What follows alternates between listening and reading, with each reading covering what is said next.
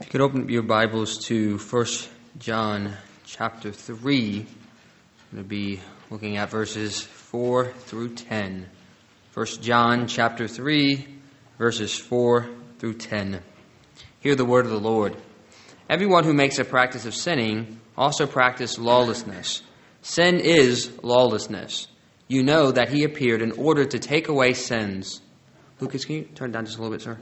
To take away sins, and in him there is no sin. No one who abides in him keeps on sinning. No one who keeps on sinning has either seen him or known him. Little children, let no one deceive you. Whoever practices righteousness is righteous, as he is righteous. Whoever makes a practice of sinning is of the devil, for the devil has been sinning from the beginning. The reason the Son of God appeared was to destroy the works of the devil. No one born of God makes a practice of sinning, for God's seed abides in him, and he cannot keep on sinning because he has been born of God. By this it is evident who are the children of God and who are the children of the devil. Whoever does not practice righteousness is not of God, nor is the one who does not love his brother. So, right there in verse 4, everyone who practice who makes a practice of sinning also practices lawlessness. Sin is lawlessness. Right there in verse 4, uh, what struck me as I was preparing for this sermon is that phrase, lawlessness. It's an interesting expression. It doesn't show up overly often in our Bibles, and I was curious of why it was here. Let's think about that word lawlessness. Of course, we hear the word law, and we have that lessness. It's kind of like faithlessness. The lessness means the lack there of faith. If some of you might be interested in Greek, some of you not, but the Greek word for law is nomos, and this word is anomos, which is that alpha privative, which is like atheist, which means the lack of law, no law. Just like atheism is the lack of the belief in God. Now, this expression is somewhat rare. That's why I caught my attention. It only shows up 10 times in the entire Bible. And to show you how rare that is, compare that to the term law. The term law shows up 542 times. The word lawlessness only shows up 10 times. The word law shows up throughout the New Testament and the Old Testament, and the word lawlessness only shows up 10 times exclusively in the New Testament. And so, since it's a very rare word and only shows up a few times, I thought we might do a brief survey of this word, and maybe we will discover some insightful things. Hopefully, we will. I believe we will uh, of that will help us understand what it means in our passage before us.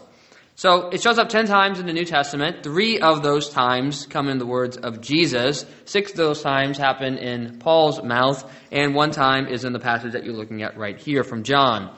So a quick survey of this term in the mouth of Jesus. Jesus uses it three times. The first time he uses it is in Matthew chapter 7. Matthew 7, that famous, terrifying verse where the people say, Lord, Lord, did we not do all these various things? Were we not faithful members of such and such church and this and that? And he says, What? Depart from me, you workers of lawlessness, for I have never known you. Jesus also describes the people, the Pharisees, in Matthew chapter 23 with this word lawlessness. He says to them, You are cursed hypocrites. You are whitewashed tombs full of dead men's bones. You are full of all uncleanliness and all lawlessness. And then the last time we find it in our blessed Lord Jesus' mouth is in Matthew chapter 24, where he predicts the end with those famous words Lawlessness will be increased, the love of many will grow cold. In Paul, six times, we see this expression. He says it in Romans chapter 6. He says, You once presented your members as slaves to impurity and to lawlessness, leading to more lawlessness. In 2 Corinthians 6:14, Paul says, "What partnership does righteousness have with its opposite, lawlessness?" In 2 Thessalonians chapter 2, which I preached through uh, a couple years ago now, he talks about the man of lawlessness, and he talks about the mystery of the spirit of lawlessness that's already at work among our members. And in Titus 2:14, we find this amazing passage by our brother Paul, he says, God gave himself up to redeem us from all lawlessness and to purify himself a people for his own possession who are zealous for good works. And then finally, we have it in our passage right here, 1 John 3, that all sin is lawlessness, and everyone practicing sinning also practices lawlessness. So, from this brief survey of these 10 usages, we find that the unbeliever is full of lawlessness. It is parallel to the concept of darkness and evil and wickedness and uncleanliness and sin and impurity and death and all of these various things. It's the opposite of goodness and righteousness and purity and holiness and all of the sort. Lawlessness, in short, is a violation of God's law. It is living as if one is either above the law or that there simply is no law that one has to obey. Lawlessness is to, well, to be lawless, to live completely divorced of God's law. All sin, as our passage in 1 John 3 4 says, sin is lawlessness. And that's, of course, right. Without the law, there is no sin. Paul says in Romans 5:13, sin is not counted where there is no law. And Romans 4:15 says for the law brings wrath, but where there is no law, there is no transgression. Now think about this. You can't violate the law if there is no law. Right? Nobody can say that you have violated a statute that simply doesn't exist. Man's opinion is not law. Only law is law, of course, and you cannot violate law. You cannot be a sinner unless there's a law to violate in the first place. And so, in a profound way, if we sinners can simply just get from underneath the law, we can no longer be viewed as sinners. That's our rescue.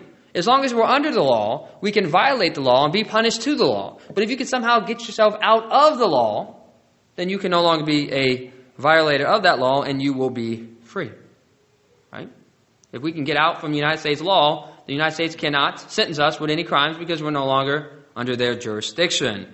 So, how do we get from underneath God's law? Because unlike the United States, we can just leave the United States and go somewhere else. Maybe they'll chase us there too. But generally speaking, maybe we can give up our citizenship and somehow find ourselves no longer under the purview of the United States or even your county or whatever. But how do we get from under the law? Again, this is the gospel. Romans 3 says this. Romans 3:19. Now we know that whatever the law says, it speaks to those who are under the law, so that every mouth may be stopped and the whole world may be held accountable to God. For by the works of the law, no sin, no human being will be justified in the sight since through the law comes knowledge of sin. No human being under the law, which every human being is born under the law, will be justified by that law. In fact, the law of God only is to reveal your sinful condition. You look at God's law, you look at yourself, you don't change God's law, you don't think God is not going to hold you to God's law, but you realize you have violated God's law, and that's supposed to shut your mouth and make you realize I cannot be saved through the Ten Commandments. I cannot be saved by the moral law. I cannot be saved by the two great commandments love God and love your neighbor. I cannot be saved under the law. The law, through the law, comes knowledge of sin. Romans chapter 7, verse 9 says this I was once alive apart from the law. And when the commandment came, sin came alive, and I died. Now, some people try to take this as kind of a Pelagian passage that suggests that, you know, little children or, you know, however he was, people under 13 or 14 or whatever it is, they're simply alive until one day they come to understand the law. But that's not what it's saying. He, he wasn't actually alive at all. The point is, he was alive in his own perceptions. I was once alive in my own thoughts. I once believed that I was a righteous kind of chap, a righteous kind of guy, a guy who wasn't too bad. But then the law came, which always there. But now I was confronted with the law, specifically the commandment not to covet, and I realized that the law had to do with more than just outward conformity, but the heart. And I realized I was condemned. I thought I was alive, and I became dead. The law kills. The law kills. The law, in one sense, it's a divine executor of self righteous people who think that they can be right with God through themselves. The law kills us. But of course, this does not mean that the law is bad, because Paul says in this very chapter that that which is good then bring death to me? By no means. It was sin producing death in me through what is good, in order that sin might be shown to be sin, and through the commandment might become sinful beyond measure. For we know that the law is spiritual, but I am of the flesh, sold under sin. So the law of God is not bad. We're bad. The law of God is good. But unfortunately, we who are sold under the flesh cannot obey the law which is spiritual, and we die. So here's what we have to do. Since we cannot fulfill the law, we need to get out from underneath the law so that the law no longer has its claim on us. If we can revoke our citizenship to the law, then we can be free to come to another and to be saved. This is the gospel. Since we failed the law, then if God judges us by the law, we'll be condemned by the law. So what God did was He met the law for you and said, Come up underneath the law, come up underneath my son, and I'll give you grace, and He'll get the law. That's the gospel. The gospel is this you failed the test, God passed and says, Come take my score, and I'll take yours. That's exactly what Paul says. That's why he says in Romans chapter 8, right after Romans 7, there is now no condemnation for those in Christ Jesus. For the law of the Spirit of life has set you free in Christ Jesus from the law of sin and death. For God has done what the law, weakened by the flesh, could not do by sending his own Son in the likeness of sinful flesh and for sin. He condemned sin in the flesh in order that the righteous requirement of the law might be fulfilled in us. Christ did what we could not do, not because there was a problem with the law, and Jesus proved that. Jesus showed that the law was fine and good and righteous. And that's why he was able to fulfill the law and to earn that righteousness on our account. There's nothing wrong with the law. Do you remember when Jesus said to the rich young ruler, and the rich young ruler asked Jesus, What must I do to obtain eternal life? And he says, You know the law. He said that, right? Why would he say that if the law could not bring about any righteousness at all? It wouldn't make any sense. Why would he point to something that even hypothetically could not save the man? Of course, that would be absurd. Jesus pointed to him to something that could have saved him if he could fulfill it, but he could never fulfill it. And that was the whole point of the conversation. And that's why when Jesus confronted him with the law of coveting, he was walked away sad because he tried to be saved in and of himself. You cannot be saved by yourself, but you can be saved by coming to Jesus, who fulfilled that law for you, and so that you can get underneath, from up underneath the law. We can be done with the law. The law can be something that is in the rearview mirror that you're driving away as you go into your new location to heaven. Now, some of you might be thinking that sounds a little antinomian to simply trash the law and keep going and keep on driving with Jesus. Sounds a little antinomian. And it does, but here's the good thing. If you preach the real gospel, you're saying antinomian. And the reason we know that is because when Paul preached the real gospel, he sounded antinomian, and people complained to him that he was, in fact, teaching antinomianism. But we're not teaching that, and I'll tie that in a second. But the truth is, we are to, in fact, get underneath, from up underneath the law, be free from the law, so that we can belong to another. And I won't read this passage for the sake of time. But in Romans chapter 7, he gives this analogy, and maybe you guys are familiar with this. He talks about a woman being married to a husband. And as long as she's married to him, she is bound to him, and she can't simply just go and marry someone else without being considered an adulteress. And he says here in Romans 7:14, "Likewise, my brothers, you have also died to the law through the body of Christ, so that you may belong to another." So as long as her husband lives, she can't belong to another, but if her husband dies, she's free to remarry. So too, the amazing truth is that we die so that we can live to another, that we can belong to Jesus, that we can be saved. We have died to the law, but that doesn't mean that such freedom is to be used as an abuse to live like the devil, but rather we are to use this freedom to serve God and to bear much fruit. This is the gospel. We die from the law. We can't keep the law. All sinning is lawlessness. We cannot just fix ourselves, so we have to get from underneath the law, we get into Christ, and He fulfills the law for us. And then, as Christians, now we're free, and we use that freedom to live holy and just lives. Now we can be Christians, and now we can fulfill, outwardly at least, we can outwardly be living in conformity with God's law.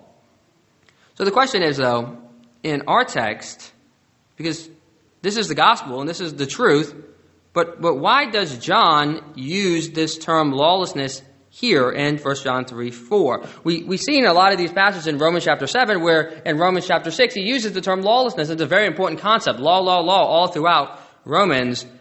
But yet, John, this isn't Romans, this is, of course, John. And he uses the term lawlessness. And why does he even bother to point out sin is lawlessness? Is it just a simple fun fact that he's giving us? Or is there actually some point that he's leading us to of the reason he's using that rare word.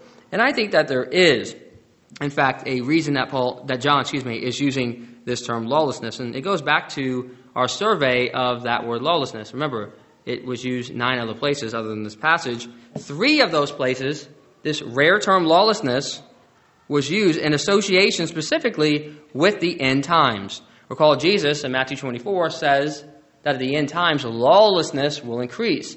And he's talking about the reign and terror of the Antichrist. And under that area, and under that reign, then lawlessness will increase. Paul picks up on this same term, seemingly reflecting on his master Jesus, and describes the Antichrist as the man of lawlessness. And then he tells us that that spirit of lawlessness is already at work.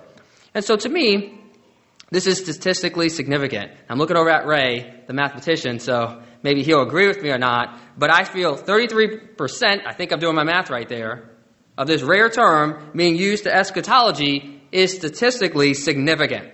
And I think that that's actually what's going on here, that John is playing off of this point. This term lawlessness is associated, in other words, with the reign and terror of the Antichrist. And so what I think John is doing here is telling us, he said, in, he said in the last chapter, you heard that Antichrist is coming, the man of lawlessness. But I want to tell you, there are many antichrists that have already come. The mystery, the spirit of the antichrist is already here. And I think this is something very similar he's doing in our passage. He's telling us, you know, you, eschato- you Christians who are concerned about eschatology, you know that the, the days of lawlessness are up ahead. But I want you to know the days of lawlessness are actually right here. We're already in the days of lawlessness. When you sin, you're already manifesting the spirit of Antichrist. The spirit of the mystery of lawlessness is already at work in you. Now, I think what he's really doing is, to give you an analogy, is imagine a Jew talking to another Jew and saying, You know, your behavior reminds me of what Nazi behavior was like. And you can imagine a Jew being struck by that statement and thinking, Me, a Jew, acting like a Nazi, it would be a great insult. And I think that's kind of what's going on here is that what John is doing is reminding us that since all sin is lawlessness, then this behavior is antichrist behavior. Our sin is a manifestation of the behavior and the types of behavior that we're going to see that the Antichrist is going to bring upon the world. And this should shock a Christian because think about this. As a Christian, what kind of behavior should we be manifesting? Should we be manifesting the behavior of the spirit of lawlessness? The behavior that will ultimately, I don't want to say incarnate itself, but ultimately manifest itself in a man of lawlessness that goes around wreaking havoc and devastation and destruction among Christians? No, but rather we should be manifesting behavior of the Spirit of Christ. We are the image of Christ and should manifest his behavior. We're not in the spirit of the Antichrist and manifest his behavior. And I think that's really John's point here of bringing out that all sin is lawlessness. And I would argue with you also that's exactly what John goes on to tell us. Now look, look down to verse 5 and 6 of 1 John. 1 John 3, verse 5 and 6. You know that he, that's Christ, appeared in order to take away sins and in him there is no sin. No one who abides in him keeps on sinning. No one who keeps on sinning has either seen him or known him. So the very th- next thing he talks about is what was the purpose of Jesus coming? The purpose of Jesus coming was to take away sin, to obliterate sin. He was the sin destroyer. He was going to be the one who was destroying Satan. And in Christ, the Holy One, the pure one, the righteous one, there is no sin in him. Implication, verse 6. No one who abides in him keeps on sinning. I want you to see the kind of the play on words here. In Christ, he's the pure and holy and righteous one. In him there is no sin. So if you, now in connection through Jesus, through faith, abide in him, you're not going to be a man of sin either. But you would be a man of righteousness because in him there is no sin. And if you say you're in him, you don't keep on sinning either. And that's why he later on goes and says in that verse, no one who keeps on sinning has either seen him or known him. God transforms us. God frees us from the law in order that we can be married to Christ. And in connection to Christ, we become righteous. We progressively grow in our sanctification, and so that we bear more and more the image of Christ, and less and less the image of our old father, Adam, or the devil. We no longer act like Antichrist, but now we act like Jesus Christ. This is kind of like the old saying, the apple doesn't fall far from the tree. if we are Christians, we should reflect the image of Jesus Christ. That's why in 1 Peter 1.16 it says, Since it is written, You shall be holy, for I am holy. Just as Christ is holy, so you as his children should be holy. Just as God is holy, so too we as children of God should also be holy. Now this isn't just some kind of proverbial truth. Yeah, you should be holy because God is holy. Yes, the apple doesn't fall far from the true, but it's an absolute, true, axiomatic reality. This truth is one that's not general with exceptions, but is always true and has no exceptions. And we can see that in verse 7. Look down to verse 7. Little children, let no one deceive you. Now, whenever you see that phrase in the Bible, let no one deceive you, you got to open your ears up really, really wide. Because you have to recognize that this is something that we are prone to be deceived by. You're not prone to be deceived by bad lies, but things that are uh, convincing and things that we're tempted to fall into, that is what we need to protect ourselves. So whatever he's going to say here is going to be something that people try to deceive us about. And what is that? Let's continue the verse. John 1 John 3 7. Whoever practices righteousness is righteous as he is righteous. Whoever practice whoever makes a practice of sinning is of the devil, for the devil has been sinning from the beginning. The reason the Son of God appeared was to destroy the works of the devil. No one born of God makes a practice of sinning, for God's seed abides in him. He cannot keep on sinning because he has been born of God. By this it is evident who are the children of God and who are the children of the devil. Whoever does not practice righteousness is not from God, nor is the one who does not love his brother. Again, this is not just proverbial truth, but it's absolute reality. Also, this passage helps to clarify what he means by the person who is born again, the person who's a child of God, the person who's in Christ, does not keep on sinning. Now, I don't know about uh, all of your translations, but maybe there's a KJV or something like that uh, in here. It doesn't have the word keep on sinning, but it says sin. Whoever abides in him does not sin.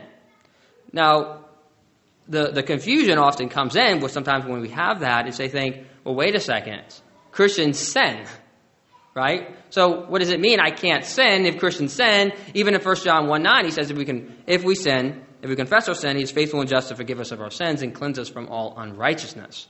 So it often confuses people, and sometimes you see some uh, particular independent brothers or whatever talk about that the spirit man cannot sin. And they'll say, well, when you sin, that's just the flesh. That's the old man sinning, but strictly speaking, you're the new man and you cannot sin because John says that the new man cannot sin. That's actually not what John says, right? I think the ESV here is uh, more accurate and, and the and context tells us what's really going on here is he's not saying that you can't sin at all, but we all sin and we all fall in many ways. And every day we're to go back to God and pray the Lord's Prayer and ask for forgiveness for our sins. But the idea here is keep on sinning, make a practice of sinning, continuously sin. That is something that the Christian cannot do. Why? Because God's seed abides in us. Because this is what Christ did. He came to destroy the works of the devil. The devil conquered man and caused us to be fallen and enslaved us so that we would now be slaves of sin. And Jesus came to destroy all of the works of the devil. Our damnation he came to destroy, and even the enslavement to sin he came to destroy. He came to destroy your addiction to unrighteousness, to, to free you from slavery to sin, and now to make you a slave of righteousness. All of that is the purview of Jesus Christ's work. So, in other words, we may be justified by faith alone, but that justification is never to be alone. Christ didn't come just to save you and leave you as you are, but Christ came to save you and to transform you and to bring you from one image of glory to the other. The last time I was in this pulpit, we talked about theosis. I don't know if I used that term, but we talked about glorification right before this of how we will be transformed into the image of His Son, which is usually called theosis, or you can even think of Christosis, to be transformed into the image of Christ. Well, when does this theosis begin? It begins at justification. It begins that God doesn't just declare you righteous, but He dips you into His Son through baptism of the Holy Spirit, of course. And this is a process where He's adopting you, the Spirit of adoption, transforming you into the image of Christ, from one image of glory to the other. Another theosis of being transformed to the image of God begins at justification and capsates, climaxes at glorification, but it's the entire process. He's moving you along. You're being transformed. This is why he says that if you say that God's seed abides in you, You can't keep practicing on sinning because you're not then moving toward the direction of his ultimate goal. And rather, you're revealing that God's seed is not in you. He's not bringing you from one image of glory to another. And you are not been predestined to be conformed to the image of his Son at all. Again, this is not suggesting here that a Christian cannot sin, but it does suggest that you cannot remain in sin, unrepentant continuously. And this is why, as we've been talking about in Sunday school, that sometimes as uh, Christians we need to go through church discipline, or as like Stan likes to say, we always need to go through church discipline. This is God's means and is working us to continue to grow us into holiness. And the Christian will respond correctly to this church discipline and repent of his sins and continue to be transformed into Jesus Christ. It's very, very clear. Look at verse 9 again. No one born of God makes a practice of sinning for God's seed abides in him. He cannot keep on sinning because he's been born of God. If you've been born of God, you cannot keep sinning. And if you do, you have not been born of God. But sometimes, as we were talking about church discipline, sometimes even us who have been born again start straying off like sheep. And the shepherd comes and grabs his little hook and brings us back often through the means of each other. That's why we need to reprove each other. That's why we need to have the means of grace. So as we start to sway, the shepherd comes and brings us back. And again, alluding to our conversations in Sunday morning, this bringing us back often is just the preached word of God, formidable, formidable discipline. It's often as you come to church, you might be start, your heart might be swaying. You might start be falling into sin.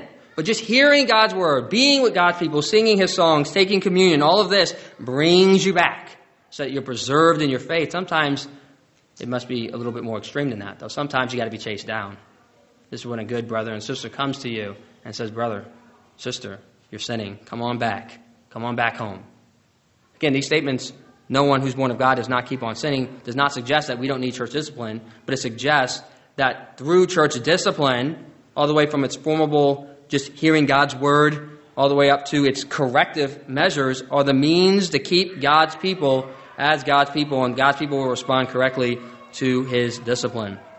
Verse 10 By all of this, it is evident who are the children of God and who are the children of the devil. Whoever does not practice righteousness is not of God, nor is the one who does not love his brother. Now, notice that. We've been talking a lot about righteousness, but it's not just righteousness. It's not just treating God the way you ought to treat God. It's not just worshiping God, having true beliefs about God, but it's also about loving your neighbor, loving your brother.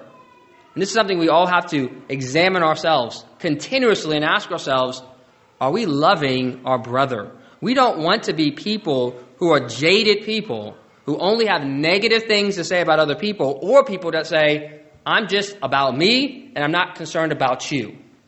That's not the Spirit of Christ. That's the spirit of selfishness and the spirit of evil. The Spirit of Christ, if Christ was only focused on Him, we'd all be still dead in our sins. Isn't that true? If Christ was only self focused, my glory, all about me, don't care about you, we'd all be dead in our sins. But God so loved us that while we were yet sinners, Christ died for us. And He said to us, You imitate me in this. Just as I love all people and pour down my goodness on the righteous and the wicked. So you love all people and pour your kindness on all people. But even more so, the brothers of the Lord, the sisters of the Lord, we need to make sure that we're getting out of our comfort zones and making sure that we are showing love to each other because just as you cannot live like the devil and claim to be a child of God, so you cannot refuse to love your neighbor and specifically love your brother and claim to be a child of God.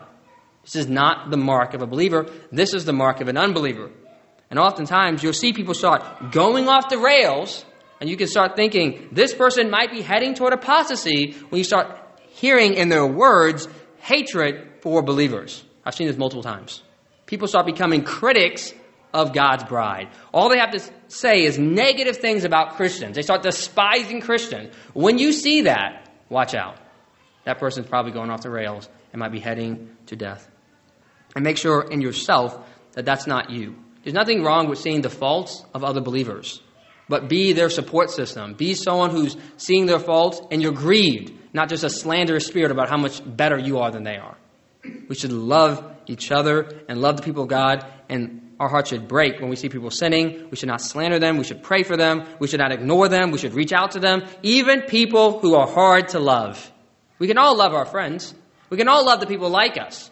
This is tested when young people love old people, when old people love young people, when people who are high class love trashy people, and so forth and so on. This is shown when the difficult people are loved despite them being difficult. We need to love one another. Last thing I want to bring out here is notice the extreme dichotomy in verse 10. Notice there are only two types of people. You're either a child of God or you're a child of the devil. There is no middle ground. No middle ground. There's no, you know, seeker, religious person, kind of, sort of, all paths lead to God. No. You're either a child of God, you're a child of the devil. The most righteous, holy, whatever you want to call it, Muslim, Mormon, Jehovah Witness, Hindu, is a child of the devil. That's the reality. Your atheist neighbor, who's the greatest person in the world, is a child of the devil or you can be a Christian, someone united to Christ, who's a child of God. Jesus was not playing around when he said, No one will come to the Father except by me.